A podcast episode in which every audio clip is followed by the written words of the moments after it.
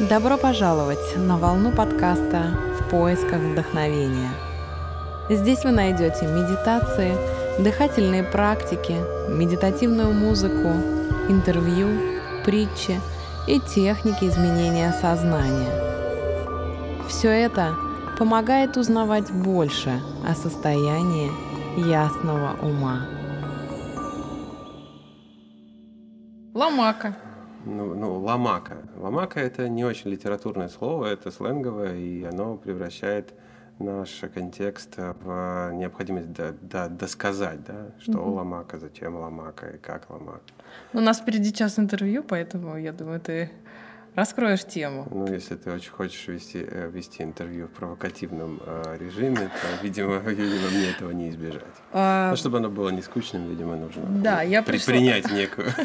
Я пришла к Жене, и первые четыре часа мы пытались сломать провокативный метод ведения беседы а, до да, того, как меня поставить на гвозди. Прежде чем ты пришла, ты расскажи, что было. Вот это ты лучше расскажи. Признавайся, как было на самом деле. Привет, друзья. У меня в гостях сегодня потрясающий мастер Евгений Горбунов, он э, занимается гвоздистоянием, позиционирует практикой себя. На доске садху, мне так больше нравится. Прости, окей. Ничего. Или практикой на доске с гвоздями, или вообще я люблю говорить, что это практика. Uh-huh. Вот. И практика, которая становится образом жизни, мне нравится как способ вытеснить обычную жизнь всякими разными практиками, ритуалами и тому подобными вещами. То есть это вот э, такой... Представьте себе сто процентов своего бодрствования, вот своего бодрствующего дня, и что ты делаешь практику ходьбы, практику еды, практику, там, не знаю, того-то, того-то, или там кто-то наз... любит называть это медитациями, но это слишком э, такой эзотерический уже компонент. А что если я практикую сейчас вот это? Тогда э, настройка сознания меняется. Угу. И практикуют что? Все что угодно. Пью, пью чай, практикую. Да? Как я его могу заваривать? Могу угу. заваривать осознанно, могу заваривать неосознанно. Могу забыть его в чайнике, и он превратится в горькую, невкусную э, жидкость, которую б, не хочется угу. пить. Угу. А если я буду давать ему достаточно внимания, он превратится в божественный сбалансированный напиток, который поменяет реальность и на биохимическом уровне, и на уровне э, качества моего внимания, которое я ему давал, да, в процессе угу. приготовления. Угу. Ну, например, и так далее. А на гвоздях нет возможности этого не делать. Это практика о том, что нам, мы в любом случае, чтобы остаться на, на доске, не избежать нее, так или иначе приходим к тому, что мы управляем своим вниманием. Либо опосредованными способами, либо через отвлечение, либо через какую-то супермотивацию внутри, или э, через э, какие-то... Э, не знаю, там куча вариантов. То есть вот у тебя как было? Ну, сейчас я только вышла, да, зашла вот, в студию вот, и, и вышла, и зашла. И зашла сразу я на гвозди. Женя пришла с гвоздями и поставила меня туда. И я вот сижу, уже там пять минут прошло, после даже семь, после стояния на гвоздях, а я до сих пор в ощущениях на них стою. Mm-hmm. И то, что ты мне наговорил в моменте, пока я стояла, оно опять осело где-то оно в теле. Прогружается. Оно прогружается, реально я это вижу. Что мы можем, какой вывод мы можем сделать? Когда мы получаем информацию или выдаем информацию, но при этом еще и телесно работаем, то есть мы находимся в телесном ощущай, ощущении, не только кинестетическом, но и энергетическом, эмоциональном, это получается, как бы мы фиксируем, мы как бы прописываем это все через тело, прямо mm-hmm. напрямую в нашу, наше подсознание, и, наверное, ценно и важно осознавать, что же мы в этот момент делаем на самом деле, да? Куда мы, и что мы прогружаем, куда, чему даем внимание, куда мы его распределяем. И самым ценным и очевидным э, профитом и ачивкой, которую человек получает от практики на доске, в любом случае он либо в моменте, либо после осознает, он начинает управлять своим вниманием. А где внимание, там реальность. Чему мы больше даем внимание, оно больше развивается. И на моментах, когда во время практики внимание отдается тому, что может разрушать, тому, что может увеличивать страдания или каким-то образом, не знаю, там нам доставлять колоссальное количество беспокойства, но в практике это в десять раз сильнее чувствуется. То есть человеку сразу становится больнее. Даже если он уже адаптировался, снова погружает во что-нибудь, что увеличит его страдания, он сразу начинает говорить: мне снова больно. Uh-huh. И очень удивленно поворачивает на меня такой взор и говорит: почему мне снова больно? Я говорю: о чем ты думал в этот момент на самом деле? Uh-huh. И вдруг до него начинает доходить, что упс, вот оно. Что то, куда он погрузил внимание, напрямую влияет на его состояние когниции, то есть восприятие, на уровень чувствительности, на его гормональную систему и в итоге либо на уровень счастья, либо на уровень несчастья. Да? Мы в итоге получаем, счастливый человек выходит и из практики, и в модальность, да, в режим, в каком он состоянии. Счастье – это не философская концепция только, это состояние нашего тела. И если в этот момент, вот в этом очень приятном состоянии еще и сознание подключено, что оно вообще в курсе, что сейчас происходит, а не думает о чем-то своем, захваченное какими-то mm-hmm. мыслеформами, то тогда и счастье становится осознанным компонентом в этот момент. Как-то так. Круто. Ты как? Жива? Я жива. Я была у тебя сколько месяцев назад? Да, наверное. Мы можем восстановить. У нас За есть переписка. девятого апреля. девятого апреля. Да, вот сколько месяц назад. А, сколько мы? семь часов взаимодействовали, из них час... То хорошо, что ты помнишь. Да, я все помню. Да. А, это невозможно забыть. Ты незабываемый у нас мужчина. Но тут есть такая противоречивая, да, такая интонация. Невозможно забыть.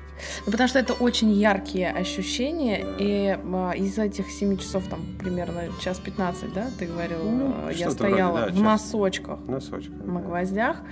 И вскрылся такой слой подсознания, да. который переживался дальше во многих практиках, запустил процесс исследования на внутреннем да. уровне с гипнозом, с пеленанием, со, со, всеми, да? со всеми мозгоправами, со всеми терапевтами. Но это нечто интимное, что, в общем-то, в эфир не говорится, правда? Да, да, да, да, да. То есть я к тому, что эта практика действительно поддевает те слои, в которые мы не можем зайти по доброй воле, скажем так. Сели в медитацию такие, так, а что же у меня там с личной жизнью, например? Угу. И такие, пошли себя по голове гладить. А здесь нет такой возможности. Здесь ты встаешь сразу в, в, в, в острые в сырую ощущения. Правду да, в сырую правду. Да. Raw, raw truth. Да. И как тебе? А, круто. Я э, настолько это круто, что сегодня заберу у тебя гвозди. Ты уже решила? Да. Но, э, смотри, сейчас очень много людей, я смотрю в Инстаграме, кто покупает себе гвозди, продает марафоны, ведут их онлайн, интегрируют в практике. Что да. ты думаешь, когда это присоединяется еще к какой-то практике, присоединяется к желанию зарабатывать деньги и так далее?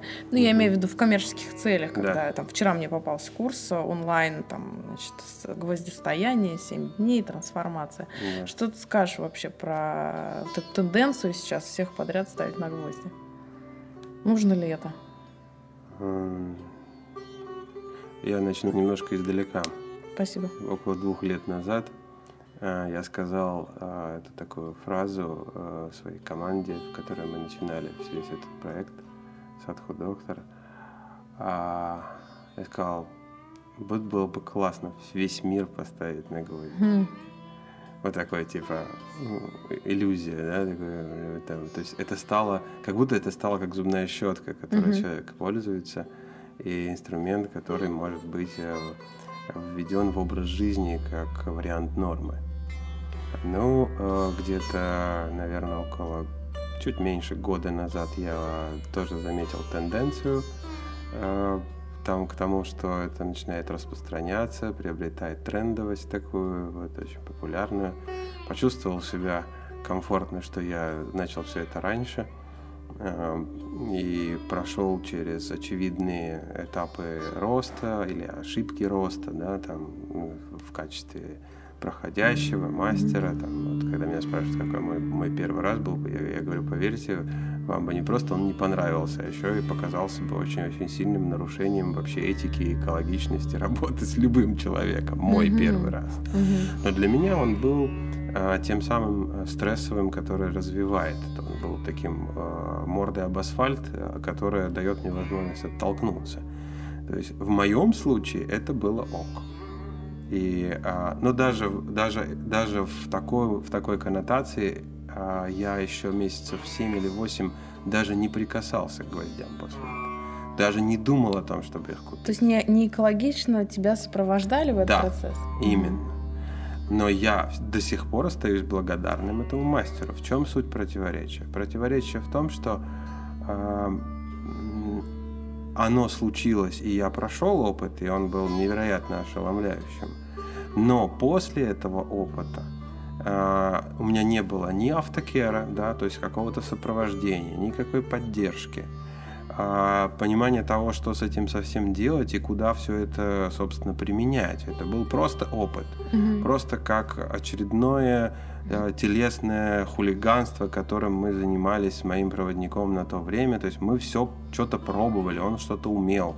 Мы, у нас была такая типа а-ля дружба, сотрудничество, э, взаимозависимость, друг другу давая то, что у каждого есть. Соответственно, вот где-то три-четыре месяца я находился в таких взаимоотношениях, и они очень сильно меня как бы изменили, дали кучу инструментов, которые я до сих пор применяю на самом деле.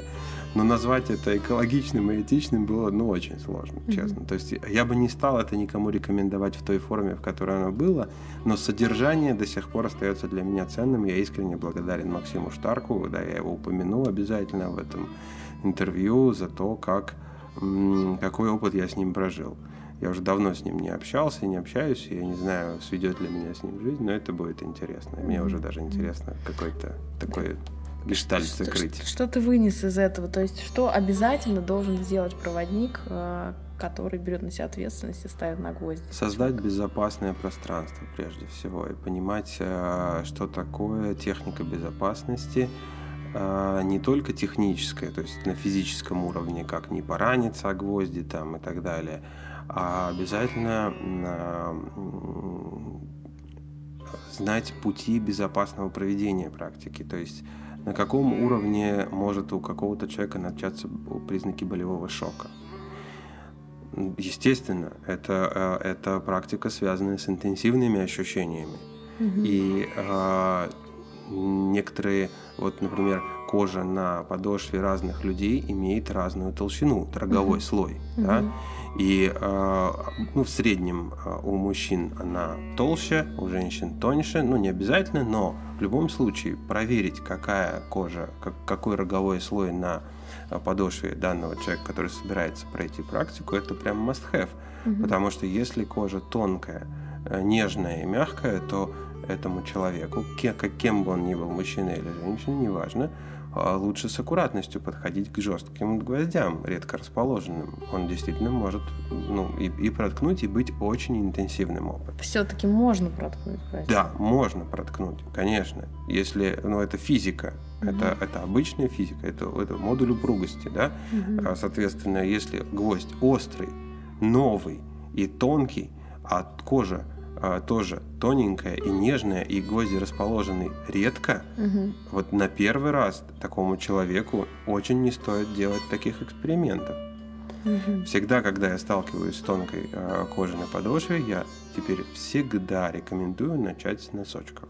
Угу. Окей, даже с двух пар носочков надетых, или плотных, хороших спортивных носочков, угу. которые точно защитят человека от какой-либо микротравмы. Это во-первых. Во-вторых, не дадут возможность его гормональной системе э, выбросить большее количество адреналина, чтобы ну, вот не произошло еще и коллапса. То есть резко выброшенный адреналин может привести к резкому падению давления, к головокружению и обмороку. Такое mm-hmm. тоже бывало пару раз на, у меня на практиках. И с мужчинами, кстати, и с женщинами. Там не имеет значения никакого. Поэтому, дабы избежать вот таких вот конфузов и казусов э, чисто медицинского характера, то я вот рекомендую очень мягкий вход в практику. Угу. На первый раз, без опыта, без знания того, что такое э, такие ощущения, конечно, только через мягкие э, варианты входа, часто расположенные гвозди, носочки. И вот, как минимум, я всегда говорю так: если будет мало, не волнуйся, я добавлю. То есть добавить перца мы всегда успеем. А вот вернуться обратно мы уже не можем. То есть нам будет очень сложно откатить назад гормональное состояние, в котором уже человек оказался. Угу. Поэтому и у нас не будет второго шанса получить первое впечатление. Если мы его испортим, это будет как минимум очень ну, обидно. Угу. Да, мы уже запишем какой-то не, неприятный, травматичный опыт э, человеку. А зачем? Лучше, чтобы вход был мягким и комфортным. Да, многие сейчас покупают для себя просто гвозди домой без сопровождения мастера. Угу. А есть какая-то рекомендация по времени, с чего начинать? По времени это та иллюзия, которая на гвоздях становится очевидной, что это иллюзия. Mm-hmm. Простите за немножко такой отход в философскую сторону, но я искренне внутренне считаю, что времени не существует, да его и, собственно говоря, не существует. Мы измеряем время только потому, что у нас есть циклы. Наш мир цикличен, и поэтому мы можем измерять время. Если бы циклов не было, нам ну, просто не было бы технической возможности. Соответственно, время понятие относительное, и а, измеряется оно какими-то либо внешними, либо внутренними циклами. Угу. Во время стояния на доске, так как у нас очень резко меняются внутренние состояния, наше внутреннее время начинает течь гораздо медленнее, чем внешнее. И происходит такое, иллюзия, да, такой эффект, как э, я стою якобы пять-семь минут на гвоздях, мне кажется, а оказывается уже прошло тридцать минут. Да? У тебя этот эффект тоже был, ты да, думала, да, что да. ты стоишь минут десять-пятнадцать, я тебе говорю, а уже сорок пять, ты, ты ну, удивляешься. Mm-hmm. Это абсолютно нормально, это э, естественно, физиологически объяснимо, почему такой происходит момент.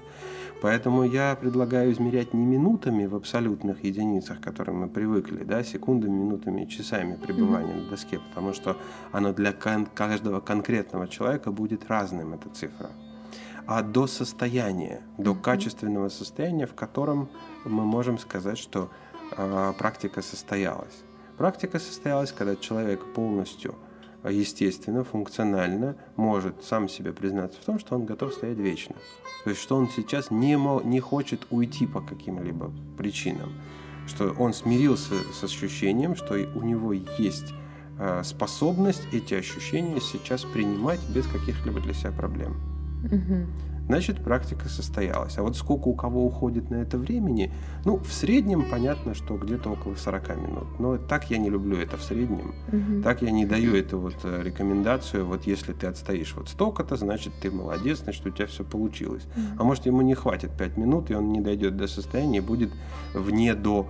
Ну, вот это вот не до. Вот mm-hmm. это вот не до, она очень некомфортная. И все, все люди, которые прерывают практику в не до, остаются в состоянии оборванного гештальта с самим собой. Mm-hmm. То есть они такое, типа, как будто что-то вот приш... должно было случиться, оно не случилось. Ну, простите, как ну, вот, не случилось оргазма. Как, какой ты выходишь из сексуального взаимодействия? Вот таким вот недовольным, да, таким. И как будто сбрасываются все, все гормоны, которые шли, и вот эти все состояния, которые шли до пика. Пик не случается, мы такие фу, откатываемся назад, и мы опустошены. Mm. То есть, скорее, потеря энергии то есть возникает. Ты да. Поэтому после того, как снял меня с гвоздей, стал усиливать ощущение массажем стоп. Это уже отдельный, это отдельный момент. Когда э, массаж стоп – это как вишенка на тортике. Это догнаться и разорвать пузырь сознания на тему того, что еще якобы должно, как будто бы все закончилось. Нет, оно здесь хопс и до, до раскрывает очередную нейронную сеть.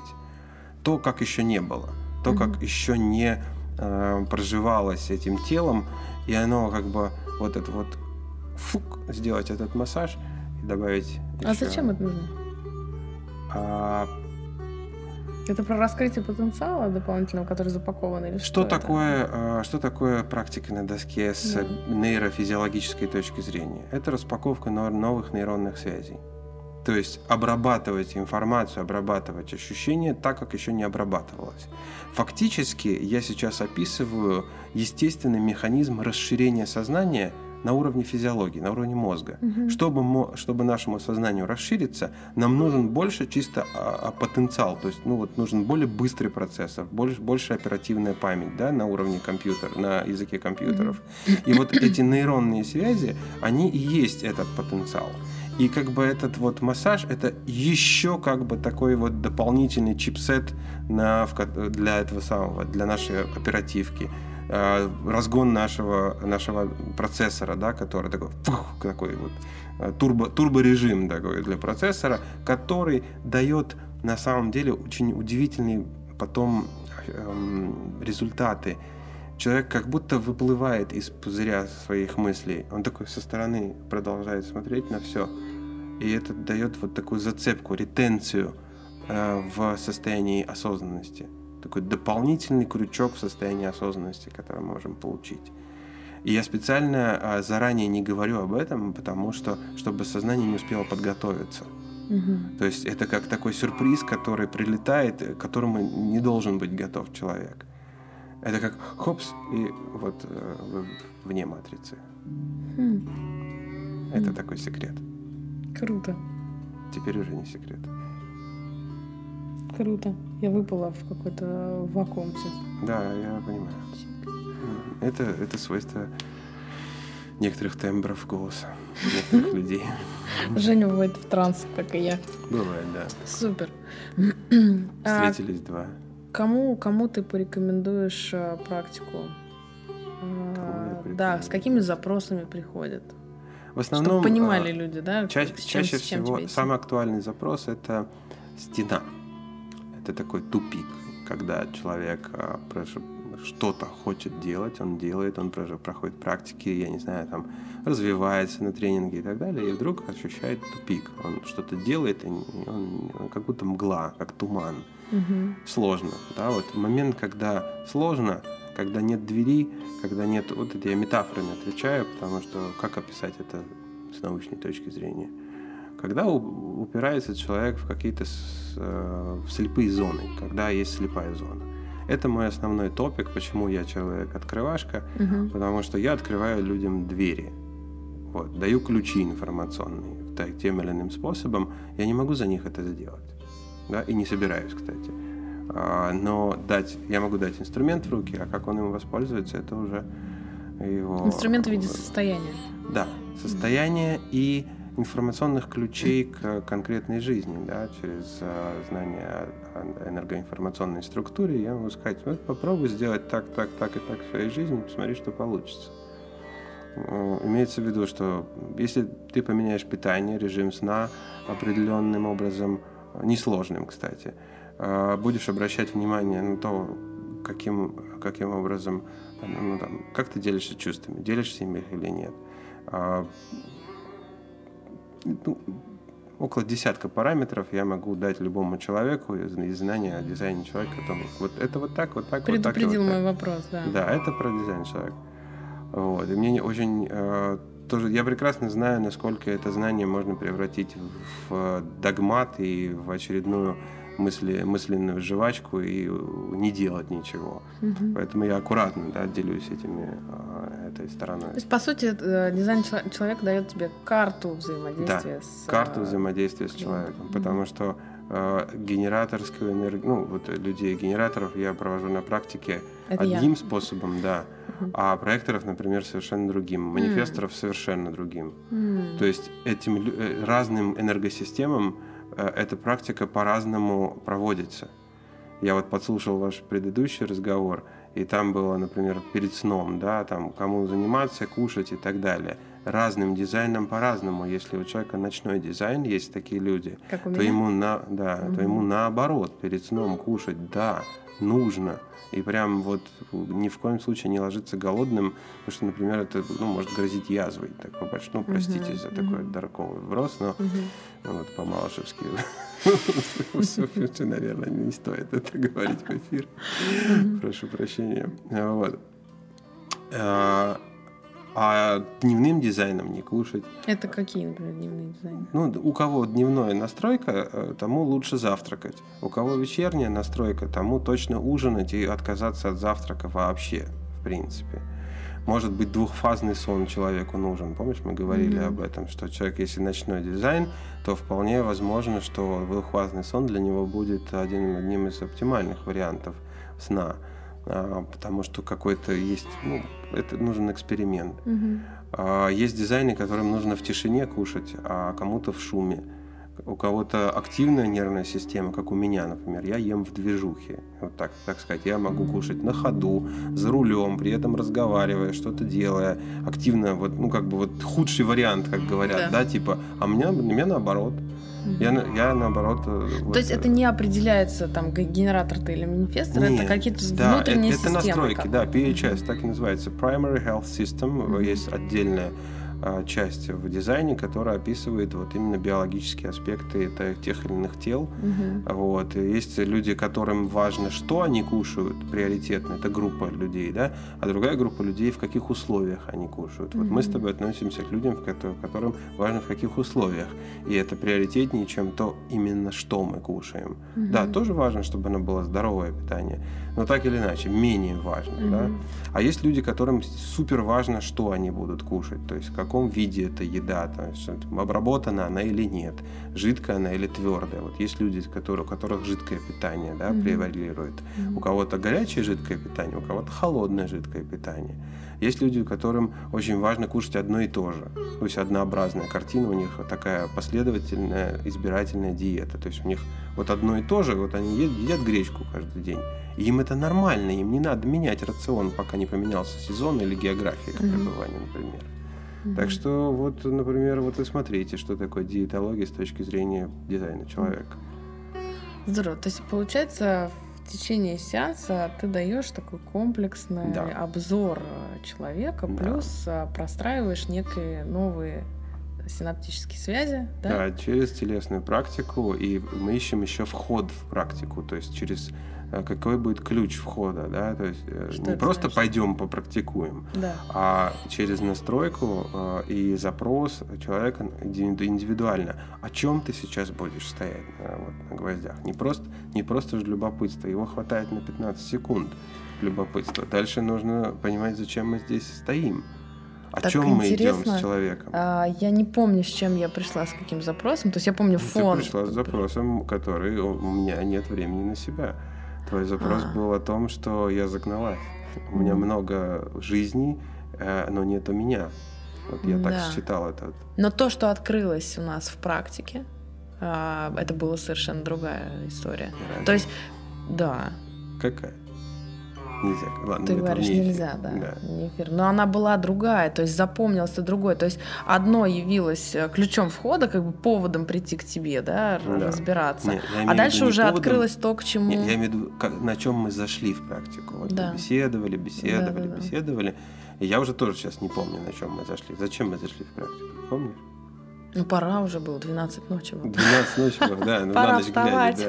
Пора вставать, Но я, я сейчас вот не помню, но мы найдем этот ключ входа, зачем? Ну, то есть, чтобы это было осознанным, пониманием, вот в этот моментом, да, я сейчас веду этого человека на гвозди для того, чтобы. Угу. И он тоже говорит, да, да, это вот такой актуальный момент. Плюс, чтобы человек привык уже. Да, то есть и мы не можем зайти на гвозди через пять минут после с того, как человек зашел. Да. Это ну, нужно дать час, полтора, два, потому что мы привыкли, поговорили друг с другом, там, дали м- понимание, что здесь безопасно, потому что мы будем заходить, возможно, в такие зоны, в которых может быть небезопасно, но должен, ну как чувствительные места, когда мы заходим любого человека, ему должно быть безопасно. Расскажи, что это за чувствительные места? Ну, то есть, например, вот... в какое-нибудь детство мы можем, в детстве можем оказаться, в какой-нибудь травматичной ситуации можем оказаться. Это возникает в ощущениях, и человек тебе об этом подсказывает, или как? Да, это, это эмоции, это мир эмоций, чувств. Когда, когда что-то связано с эмоцией страха, это про безопасность. Что-то с эмоцией гнева, которая противоположна страху. Это про, ну, вот, про агрессию, которая не выражена. Это тоже нужно иметь безопасное пространство, чтобы можно было выразить агрессию, если mm-hmm. она будет двигаться. Mm-hmm. Чтобы было заранее человек знал, что он может выражать, как бы, выражать агрессию и как, как мы будем менеджерить этот процесс. Mm-hmm. Да? Mm-hmm. Что я ему могу предоставить как способ выразить агрессию в той или иной форме. Если будет ощущение возбуждения и разнополые, предположим, общем, проводник и человек, чтобы было понятно, что возбуждение не является поводом для сексуализации напрямую, и что человек может проживать, и как, и что я им рассказываю, как я буду себя вести, если, или ей, или ему, если будет возбуждение. Вот будет так, так и так. Mm-hmm. Если это окей, мы заранее обсуждаем, чтобы было эти вопросы безопасны. То что, это, что делать, это... если хочется плакать, например, mm-hmm. на взрыд? Mm-hmm. Разрешают люди себе, например, плакать или нет? Что эти все вопросы – это чувствительные зоны, где э, сопереживание может иметь ну, достаточно трагические последствия, если оно заранее не предусмотрено. Ну, то есть, вот mm-hmm. это все такое очень… По сути… Это вопрос экологии эмоций. По сути, в практике мы идем по методу ретравматизации, да? То есть человек так или иначе погружается в какое-то… какой-то слой подсознания. Uh-huh. То есть как у нас случается трансформация, да, там происходит ретравматизация, но мы выходим из нее по-другому. Ну, возможно, это так описать. Я бы, наверное, сказал, что мне не очень нравится термин. Мне тоже не нравится, но он, как бы, почти, в любом сказал... случае мы идем в боль, потенцируя другое состояние обратное. Мы идем в стыд, чтобы там знаю, угу. потенцировать свободу от стыда, там, раскрепощенность какую-то, может, сексуальную. Идем э, в злость для того, да. чтобы потенцировать э, что там, обратное состояние. Какое да, я, я, я согласен с технической стороной вопроса от того, что ты говоришь. То есть, да, действительно, это так. Но вижу, что во время практики я это больше э, вижу и чувствую как поток, идущий снизу вверх, такой бескомпромиссный поток ощущений, mm-hmm. который как река смывает на своем пути любые преграды. Mm-hmm. И вопрос в том, чтобы смывание этих преград, моя задача проводника, была наименее травматичным. То есть, чтобы можно было давать человеку вовремя, в нужные моменты, какие-то инструменты, какие-то способы, чтобы он э, находил свои спо- собственные пути пропустить этот поток. То есть разрешить ощущениям плыть дальше. Если он сталкивается с какими-то э, сопротивлениями внутри, или травмами, или чем-то, чтобы вот в этот момент и э, был такой э, достаточно экологичный, но в то же самое время эффективный менеджмент этого процесса. Да? На каком-то уровне у кого-то начинаются сопротивления, или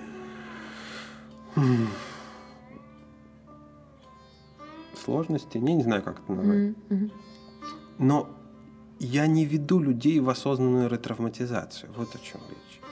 Если мы сейчас говорим на околонаучном языке, mm-hmm. околомедицинско-психологическом, то я готов с тобой согласиться. Но говорить о том, что я буду предлагать ретравматизацию... Конечно, напрямую, нет. Она естественным образом всплывает. Так да, или это вот на этом потоке, если есть где-то задержка и не, не проход ощущений, то автоматом это всплывает наружу. У кого-то после практики редко, но все же бывают, например, психосоматические проявления, как э, заболеть.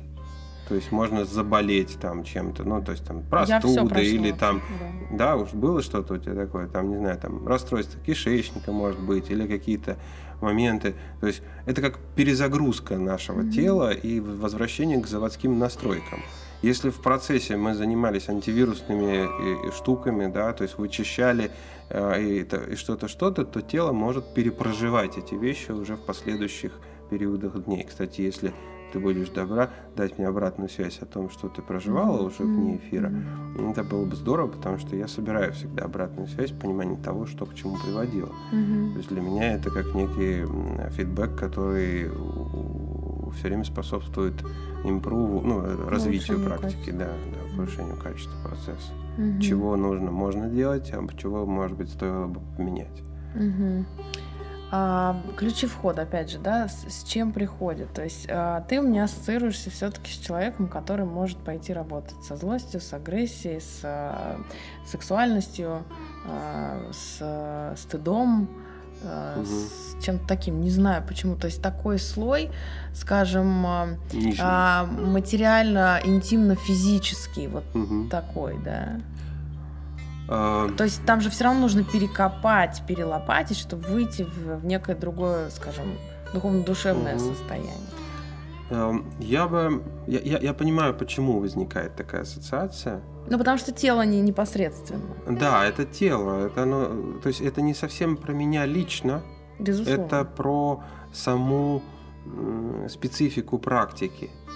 То есть если я проводник в практике на доске с гвоздями, то я должен осознавать, что первое, с чем мы столкнемся, это с земельной энергией, ну, первочакровой энергией. Это вопрос материального присутствия и mm-hmm. ощущения безопасности и вообще устойчивости, которые должны произойти. Как только э, внутри практики мы проходим этот уровень, сразу приходит наслаждение.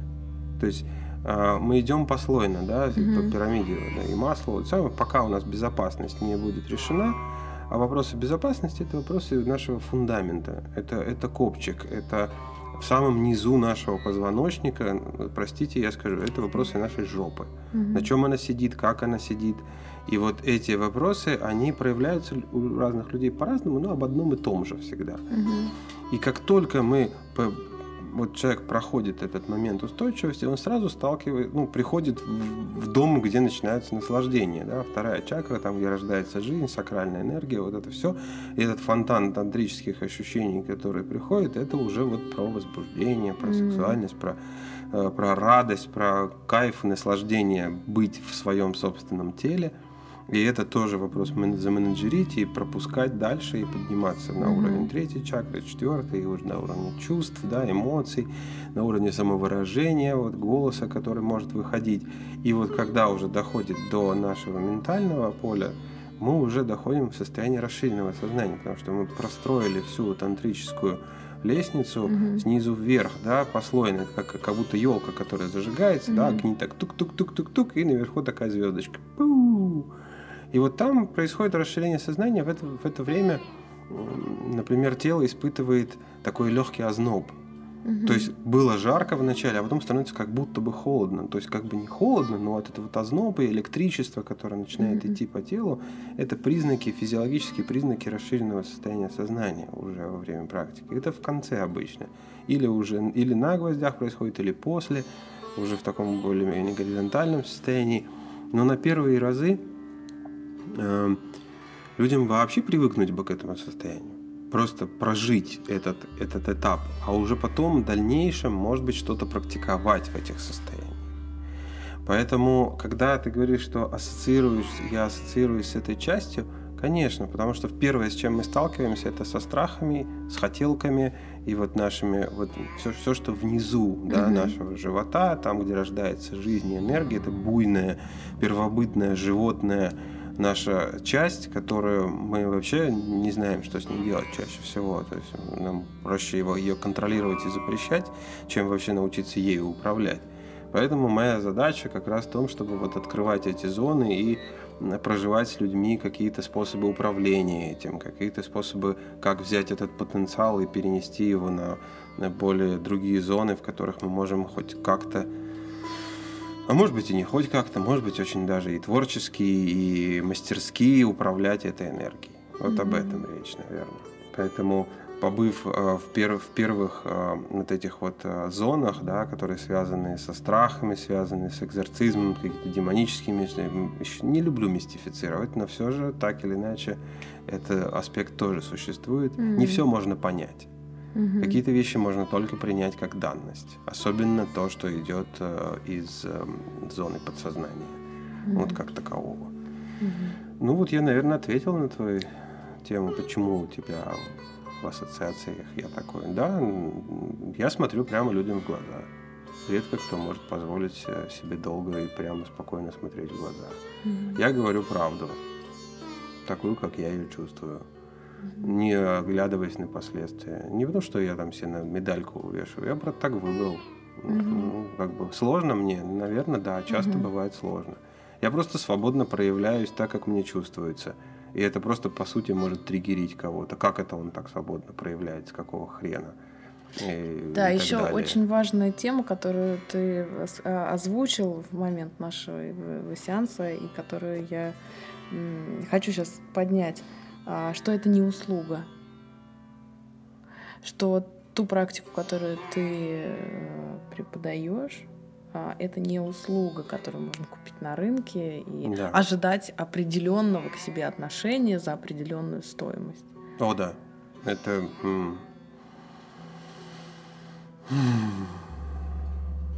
Это чувствительная тема вообще угу. в социуме, которую ты затронула. Тут есть две темы. Что такое услуга, да, угу. как определить, угу. и, и тема по, по тому, что что-то продается и что-то покупается, в принципе. А, давай ты задай вопрос, раз уж ты подняла эту тему. Я его не услышал. Ты подняла тему, но я сказал, что это не услуга, но что... что, что а ты... что это такое? Что это? Угу. Знаешь реку Стикс? Это река, которая, ну, мифическая река, угу. по которой э, на лодке перевозчик перевозит души в мир, угу. в мир иной, угу. и он берет плату, да, это, ну, древнеегипетская, по-моему, мифология. Я уже не очень помню какой, и он берет плату золотыми монетами. Да? Mm-hmm. Я немножко э, чувствую себя э, таким проводником между мирами. Вот. И слово «проводник», и когда я беру за ручку, провожу через темный лес, я говорю, да, я знаю, где здесь волки, но и тропинки тоже знаю. Так что пойдем, я с волками умею разговаривать на волчьем языке, с... и учусь разговаривать с красными шапочками на языке красных шапочек, да, mm-hmm. то есть волчий язык мне был больше близок, такой, ух, жесткий там такой, ну и мягкий становится тоже очень эффективным языком. С соловьем на языке соловьев, вот, например,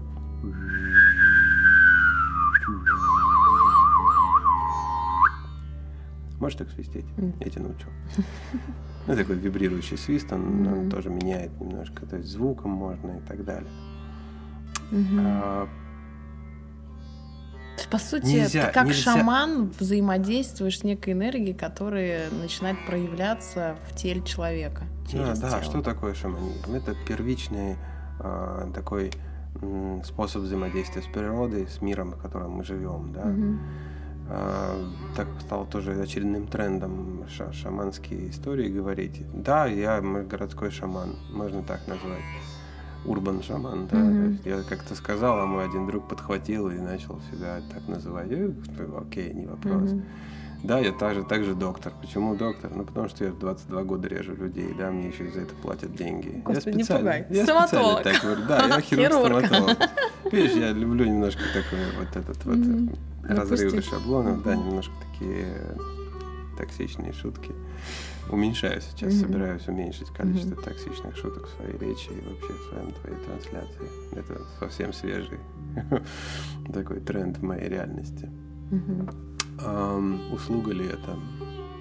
У этого есть ценность, чтобы с двух сторон было, было серьезное отношение. Да, то чтобы... Это взаимовыгодная ценность. Взаимовыгодная ценность, взаимополезная, угу. взаимораскрывающая. Главное здесь взаимно. Да, что если есть связь, то мы всегда договоримся. А если у нас формуляр будет услуги и там прескуранты, то можем и не договориться. Угу. Ну, то есть, э, все зависит от качества внимания, то, как мы на это смотрим. Mm-hmm. И если э, ты подняла эту тему, если ко мне зайдут с, то, только с точки зрения услуги, то вряд ли что-то получится. Вот. Но я готов разговаривать на более широком спектре взаимодействия, mm-hmm. да, более так, такой вот момент, как сказать... На какой вопрос здесь нужно ответить? Услуга ли это? И да, и нет. Ну, хочешь ответ, получи ответ. Mm-hmm. Пусть будет mm-hmm. такой. Круто. Сколько досок у тебя в коллекции? Около двадцати, наверное. И они все разные? Они вообще все разные, разные, да, не повторяющиеся, потому что это эволюция. Раньше мне нравились одни доски, потом начали, начали нравиться другие, и каждый и мастер, и практикующий будет тоже эволюционировать в своем, а, своих пристрастиях. Есть люди, которым нравится, которые готовы, готовы купить любую доску, лишь бы она стоила, не знаю, уложилась в их бюджет. Угу. И вот чем дешевле, тем лучше. Да, они тогда получат какую-то доску с какими-то гвоздями. Есть люди, которым очень важно, из каких материалов она сделана, угу. и чтобы это был эксклюзивный продукт. Это я отношусь ко второй группе людей. Я заказывал мастеру, который делал обычные гвозди с обычной фанерой, обычной цаной. Я сказал: так, мне нужны, говорит, медные гвозди. Он говорит: я не знаю, где их купить. Я говорю: найди. Нашел. Я говорю: потом мне нужны ценные породы дерева. Ой, а это будет дорого. Я говорю: это не твои заботы. Я буду платить за эту породу mm-hmm. дерева. Mm-hmm. Значит, ну, ну, вот там получилось. Там из венги у меня есть гвозди, из э, там посаженного, ну, раз, различных бук, бук, бук, дуб и ясень. Это вообще просто. Я сказал: дай мне венги, дай мне э, палисандр. Вот. До зебрана мы не добрались. Есть такое дерево, которое само по себе полосатое, как зебра, mm-hmm, mm-hmm. бело-черное. Вот. Хотел сделать, но не добрались. Но остановились, например, производство этих досок на том, что э, дерево живое, оно mm-hmm. ведет, и, mm-hmm. и его, оно искривляется. Поэтому э, доски из массива имеют э, проблему. Они будут деформироваться, особенно если на них попадет влага. Mm-hmm. То есть с функциональной точки зрения это, ну, такой сложный момент. Второе, что на деревянных досках гвозди будут фиксированными. А если есть элементы, которые позволят гвоздям плавать вверх-вниз вдоль длинной оси, то они будут динамическими, будут меньше, менее травматичными с точки зрения упирания в зону пяток, где близко кость расположена, и таких острых ощущений. Mm-hmm. Да? Поэтому более динамическая, более эргономичная доска, она будет... мягче давать вход в практику. То есть усложнить мы всегда успеем. Вот. Мы с мастером придумывали, придумали уже прототип супер доски с гвоздями. Не буду говорить, открывайте секрет пока. Mm-hmm. Но она будет иметь ультраконтролируемый вход. Вот, ультраконтролируемый. То есть можно будет контролировать до, до вот, супер мягких ощущений. То есть дозировать, но пока технически он не добрался до того, как это реализовать Закорму. полностью, да. Но я думаю, что какую-нибудь космическую лабораторию, если ему дать, он бы быстро сделал, но пока у нас доступа к такой лаборатории нет, поэтому когда-нибудь П- это будет сделано. Почему медь? Есть метафизический аспект и практичный. Обычные оцинкованные гвозди, раньше или позже оцинковка с них слезает, и они могут начать ржаветь. Особенно если на них попадет влага. Угу. А медь, она окисляется, и окислы меди не являются опасными для человека, а даже могут иметь определенную, ну, такую дозированную пользу. Угу. Вот. А на меди, на медных гвоздях точно не растут грибы никакие. То есть они более э, имеют бактериостатические свойства. Угу. Вот.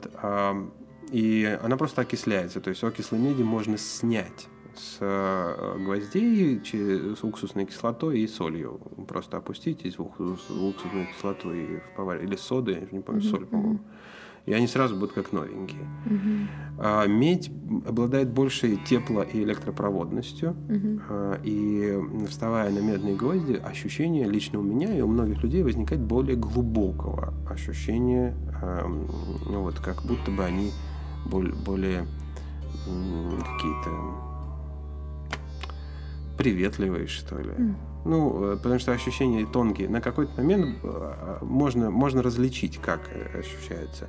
Но для меня они имеют э, более благородный металл, да, и, если честно, я планирую сделать посеребренные гвозди, mm-hmm. вот, то есть медные гвозди посеребрить гальванометодом mm-hmm. для того, чтобы они еще и вообще не, еще не окислялись. Mm-hmm. Вот. В идеале я бы сделал, конечно, эм, смесь из позолоченных и посеребренных. Mm-hmm. Вот. Э, почему бы не сделать золотые гвозди? Ну, просто стоимость, бюджет будут соответствующие. Mm-hmm. На одной доске около семьсот гвоздей. Mm-hmm. Да, и вес, вес, вес золотых гвоздей был бы еще больше, и это, ну, там было бы около семьсот, ну, шестьсот грамм гвоздей, даже больше. Mm-hmm. Было бы, если бы это было золото, это был бы килограмм. Mm-hmm. Килограмм золота, ну, ты понимаешь. Да. Вот. А, скажи, помочь. Пожалуйста, влияет ли... Ну, позолотить, позолотить можно. Можно. Да. Хорошая идея. Да. А, влияет ли изгиб гостей, э, гостей, гвоздей или рисунок какой-то гвоздя на движение энергии в теле, не знаю, проходимость или что-то? Откуда ж я знаю, кто это измерял? Да, бывают крученые, но это, по-моему, просто, просто для просто красоты. Красиво, да? Да, просто красиво. А высота? Никак не влияет на ощущения. То есть влияет только жесткие они Ра... или, или динамические, правильно? И расстояние. И расстоя... А вот расстояние. Расстояние. Чем а... больше расстояние, тем меньше гвоздей на, на, на, на стопу приходится, тем больше каждый гость впивается в стопу. Угу. То есть чем меньше расстояние, тем чаще расположены гвозди, тем мягче на них стоять. Угу. Ну, вот сейчас ты стояла на гвоздях девять миллиметров между ними расстояние. И рисунок гвоздей бывает разным. Рисунок бывает шестигранником, под, ну, как цветок О, жизни. Да. Бывает ромбом, бывает квадратом. Вот. Ромб и квадрат а, имеют неодинаковое расстояние, потому что по диагонали расстояние между гвоздями будет больше, чем а, по ребру квадрата или ромба, угу. ну, то есть в боковой да. стороне. Вот. Это означает, что а, неравномерно будет стимуляция. Это раз. Лично для меня гвозди, на которых ромб, в начале стоять сложнее, но как только происходит этап адаптации, как будто вообще проходит ощущение. То есть сразу плато и сразу ничего не происходит. А на шестиграннике мяг... вход более мягкий и постепенно увеличивающийся, и до самого последнего момента практики продолжается стимуляция угу. на таком рисунке. Это мое чисто практичное наблюдение. У меня нет никаких научных данных, почему это может быть и как и так далее. Но вот субъективно вот так, угу. что на шестиграннике продолжается всю практику стимуляции. То есть мы как бы не можем прийти, привыкнуть и все, и как бы ничего не происходит. А вот на ромбе такое может происходить. На квадратных особо не стоял, у меня таких гвоздей нет, но у моей одной знакомой такие гвозди, я попрошу ее привезти и и mm-hmm. по- поэкспериментировать просто по ощущениям. У меня просто таких гвоздей не было. Mm-hmm. Mm-hmm. Я их себе не покупала. Mm-hmm. А, вот. Что ты порекомендуешь мне для домашнего пользования? То есть... Пылесос, например. А, в гвоздях. А, в гвоздях. Как? Что? Сколько? А, до я... какого пика? До, как... до какой... плата? До... Как это сделать? Ты имеешь в виду, какие гвозди? Или Нет, как, гвозди как, мы уже мне дома выбрали. Работать? Да, как дома работать. Ну, я, дум, я думаю, что, во-первых, у меня уже есть текст для самостоятельной практики. Uh-huh. Вот. Ну, я собирался записывать некую онлайн-программу, чтобы было сопровождение самостоятельной практики, но пока руки не дошли. Uh-huh. Там м- рекомендации ну, на полчаса, наверное. Uh-huh. Но в целом самостоятельная практика должна... иметь возможность опоры угу. на что-либо, чисто физически, опоры э, внутренней, что я буду делать во время этой практики, то есть можно себе подготовить что-то, чем можно заняться в это время. Например? Ну, петь ом, например. Mm. Или приседать как-то. Или присед... Ну, приседать сложнее. Что-то можно делать, то есть если человек умеет что-то делать, и он может это делать стоя на гвоздях, лучше бы, чтобы он это делал, это будет ему поддержкой. Вот он то есть певец, это как бы переключение например. Внимания да, с ярких ощущений. Да, в то, что ощущений. Он уже умеет делать. Угу. То есть тот, тот навык, который у человека развит, если он ну, будет делать его на гвоздях, угу. будет очень полезно. И навык будет развиваться, и э, как бы поддержка на, на практике будет угу. автоматически. Это так вот двух зайцев убить сразу. Вот. Э, нужно подготовить пространство оптимальным образом. Себя в правильное время суток, соответственно... Правильно, индивидуально. Индивидуально. Ну, в среднем, скажем так, если практиковать полноценно, то часа через полтора-два после сна желательно не... Ну, не сразу, с... да? Сразу, сразу мы, да, очень чувствительны. Мы сразу, mm-hmm. когда человек просыпается, он как женщина в пэ эм эс. Mm-hmm. Такой же примерно. Mm-hmm. Да, капризный, раздраженный, еще не готовый, простите. Mm-hmm. Ну, похоже, г- г- гормональное состояние. То есть в этот момент это будет стрессом. Mm-hmm. И только сразу после сна хвататься за чашку кофе тоже, кстати, стресс. Mm-hmm. Вот, вот это очень не, не стоит этого делать. Теплая вода, спокойно пораскачиваться полчаса где-то. Ну, то есть где-то тогда, когда полностью проснулся, когда полностью вышел в активную фазу своего дня. Угу. Вот тогда вот уже можно приступать к практике. А вечером, ну, это на страх и риск. То есть, если, ну, если, если готов человек не спать два, три, четыре часа после активной практики, угу. вот, то ок. А mm-hmm. если есть время после практики лечь, полежать в ванне, расслабиться и уже после этого уйти в сон, то вполне себе вариант. То есть, если не раскачивать себя, то практику тоже можно по-разному пройти. Mm-hmm. Можно пройти до состояния расширенного сознания, и после этого уже эндорфины дают э, вот такой кайф и как раз расслабление. Mm-hmm. И, ну, опять же, разные дизайны будут по-разному mm-hmm. двигаться после практики. У mm-hmm. кого-то, например, будет гиперактивность, а у кого-то наоборот. Если брать гвозди в баню... А, то лучше брать те, которые будут э, с водой дружить. Не обязательно с водой, не, не в смысле в самом а, парении, а в церемонию парения. Да, ты же, ты до же, парения хорошо, до очень парения. Хорошо гвозди, да. То есть до парения постоять на гвоздях, и как только вы сходите, э, вот этот эндорфиновый выброс, э, угу. который получается, как раз в это время лучше сразу оказаться в, пар, в парной, лечь и в не, не, сильный, не сильный жар, прям и на входе. Mm-hmm. Если вдруг вам еще кто-то сделает парение вениками, это mm-hmm. будет прям must have. Мы уже как раз уже одну такую баню делали. Mm-hmm. Друзья у нас в Dream Hills мы делаем бани, где эм, проходим по дороге из гвоздей и прямо сразу попадаем... Ну, так, да, там десять пар гвоздей выкладываю mm-hmm. я с различными ощущениями. И когда первый раз, прям у, так много всего, такой с выбросом гормонов, и они сразу попадают в ручки, в венички парильщика. У нас прям... Можешь в следующий раз приехать я хочу и попробовать. Взять, да, и мы... приехать попробовать, и хочу в пятницу у нас тоже церемония банная. Да? Женская только или mm-hmm. смешанная? Женская? Женская, да. А то бы я приехал. Давай, там. Давай. Вы же женская. Так и договорились они в эфире. Да. Сейчас договоримся. Ладно. Да, у нас все уже. И скажи, пожалуйста, еще вопрос. Почти, да. Да, вопрос про мою практику.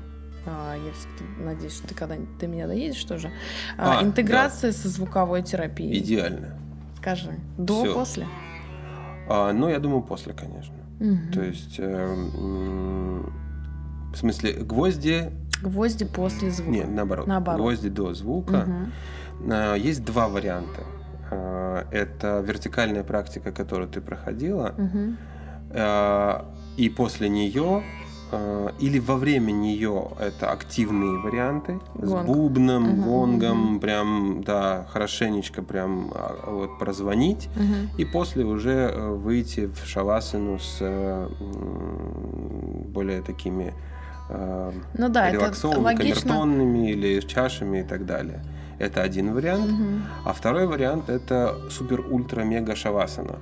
То есть мы ложимся на гвозди, на лежачие. И можно проводить висцеральный массаж, можно проводить даже йони-хилинг mm-hmm. в сопровождении звуков. Можно вообще ничего не делать и просто увести в звуковое путешествие на, на, в лежачей практике. Особенно хорошо это для людей, которые перенапряжены, гиперконтролеры, которые не отпускают контроль и не могут никак расслабиться. Mm-hmm. То есть дополнительный, как бы такой супер расслабляющий компонент. Mm-hmm. То есть лежа на доске человек может спокойно уснуть, ничего там, или погрузиться это просто в транс. Специальная доска, да? Да, она длинная, она длинная под спину. Вот. Под можно, позвоночник. Принципе, да, планка. Вдоль позвоночника. Mm-hmm. Она гибкая, ее можно как раз там валики проложить mm-hmm. под э, поясничку. В принципе, можно все тело расположить на гвоздях. То есть можно и под ягодицы, и под бедра, и под голени. А под шею можно положить такой валик деревянный mm-hmm. тоже, который будет стимулировать. И все тело растечется вот прям по, по гвоздям, как вот те самые йоги, которые mm-hmm. на картинках мы mm-hmm. видели. Mm-hmm. То есть я могу расположить человека на так. Просто я сейчас готовлю уже программу вот такой вот горизонтальной полноценной практики с живыми музыкантами. Mm-hmm. Потому что у меня есть... Я в теме. Да, у меня есть подруга, которая играет на скрипке как бог просто. Она невероятно играет на скрипке, и именно прям играет так, как на ханге. Она и на ханге играет, mm-hmm. и на скрипке, и на всех перкуссионных. И вот она делает такое супер музыкальное путешествие. Я жду того, на ком это все протестировать. На тебе. А. Я, я хочу и участвовать, все, и, и тестировать, и все. Все, я... да, все. С Настей я уже договорюсь. И они с ее бойфрендом они делают. Он на варгане играет. И wow. прям такое очень. Это абсолютная церемония. Да, да, mm-hmm. такая супер абсолютная церемония. Вот часа нам от двух до трех точно. Ну, то есть сам процесс, да, такой длинный, долгий. Угу. И мне нужно обкатать, мне нужно оттестировать все фазы и посмотреть, что как. То есть я, я очень, да. знаете, как бы вроде бы да, все готово, но так как когда я еще не проживал полноценный опыт, я чувствую себя всегда немножко не, знаешь, неуверенно. Mm-hmm. Типа не могу это передать как готовый mm-hmm. продукт. Вот. Мне нужно протестировать. Круто. Я за. Я за. Отлично. Я не знал, что, оказывается, все было так рядом. Так, что еще мы какие-то важные моменты должны осветить? Ну, ты довольна тем, что я рассказал? Я абсолютно. Ну, важные моменты. Ты сказал, вот я бы, наверное, досказал ответ на вопрос э, про тренды, да, то, что оно mm-hmm, сейчас развивается. Да. С одной стороны, это хорошо, то, что оно развивается. Однозначно, это дает среднестатистическое увеличение осознанности, и эта практика точно полезна людям. Mm-hmm. Да? Понятно, что нужно подходить с, ограни... с осторожностью, если есть какие-то соматические заболевания, и проконсультироваться с лечащим врачом, это само собой. Э, можно проконсультироваться со мной, я тоже доктор. Ну, это не обязательно. Вот. Это первый момент. Второй момент, э, как э, идти в эту практику. Я бы рекомендовал э, индивидуальный формат. Либо персональный, либо лично с самим собой, либо с, с, в сопровождении мастера, которому вы доверяете.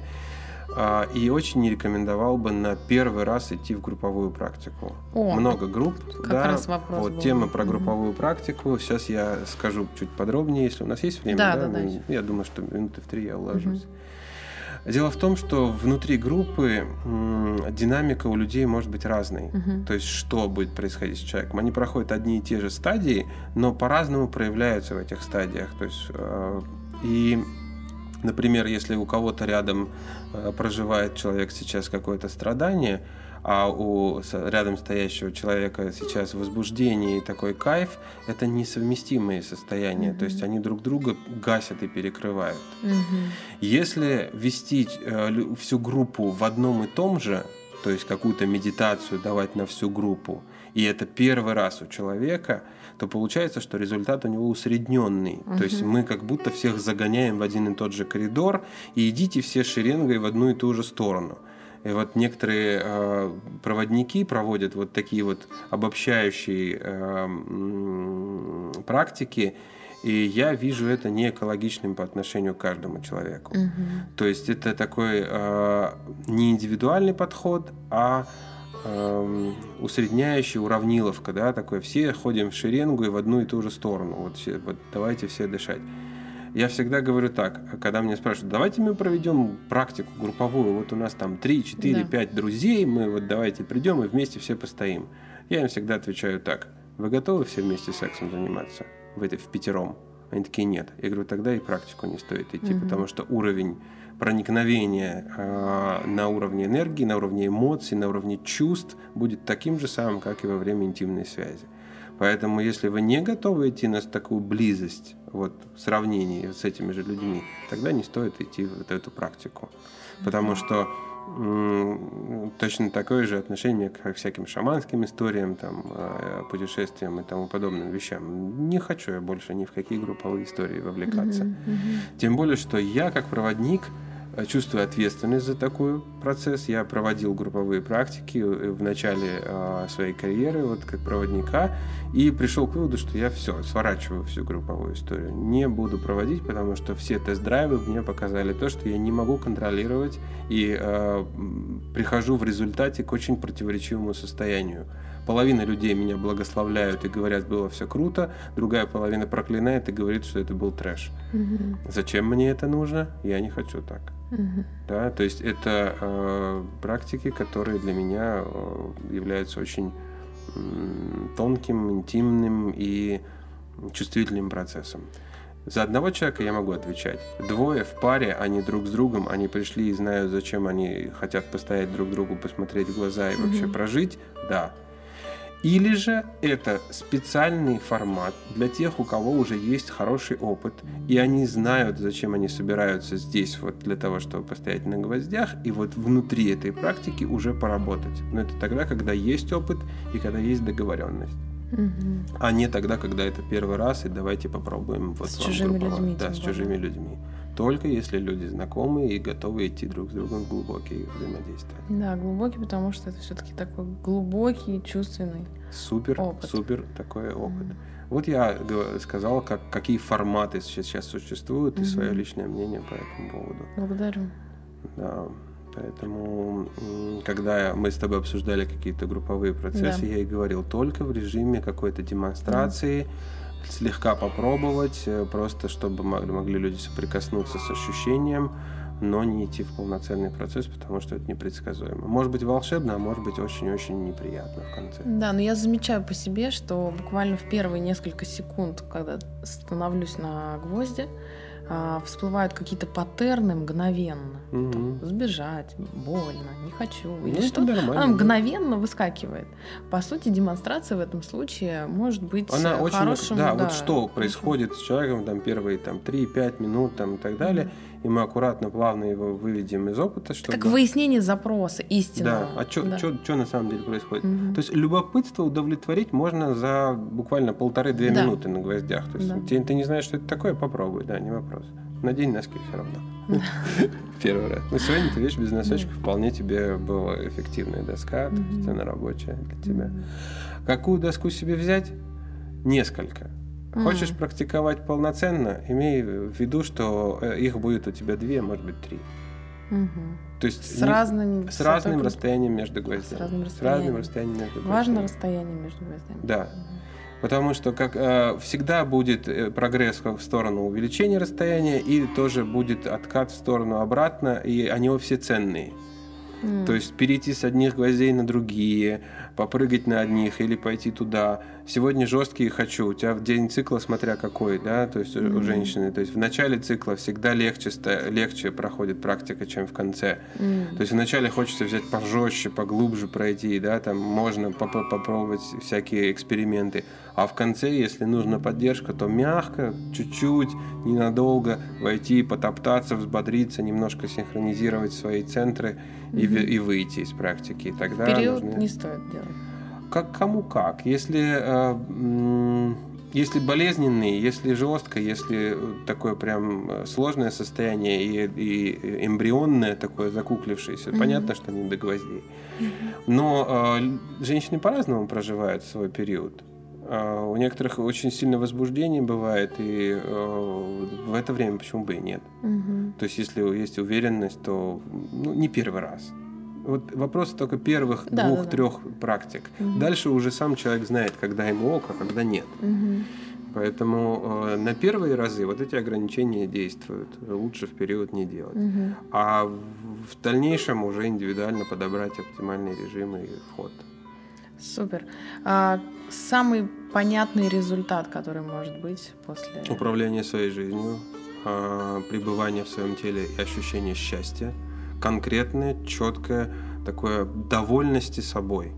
Вау. Здесь и сейчас. Я... Ясный ум, наверное. Ясный ум, однозначно, да. То есть гормональный фонтан, но при этом ясный ум. То есть ничего не замутнено. Нет никаких постэффектов на тему...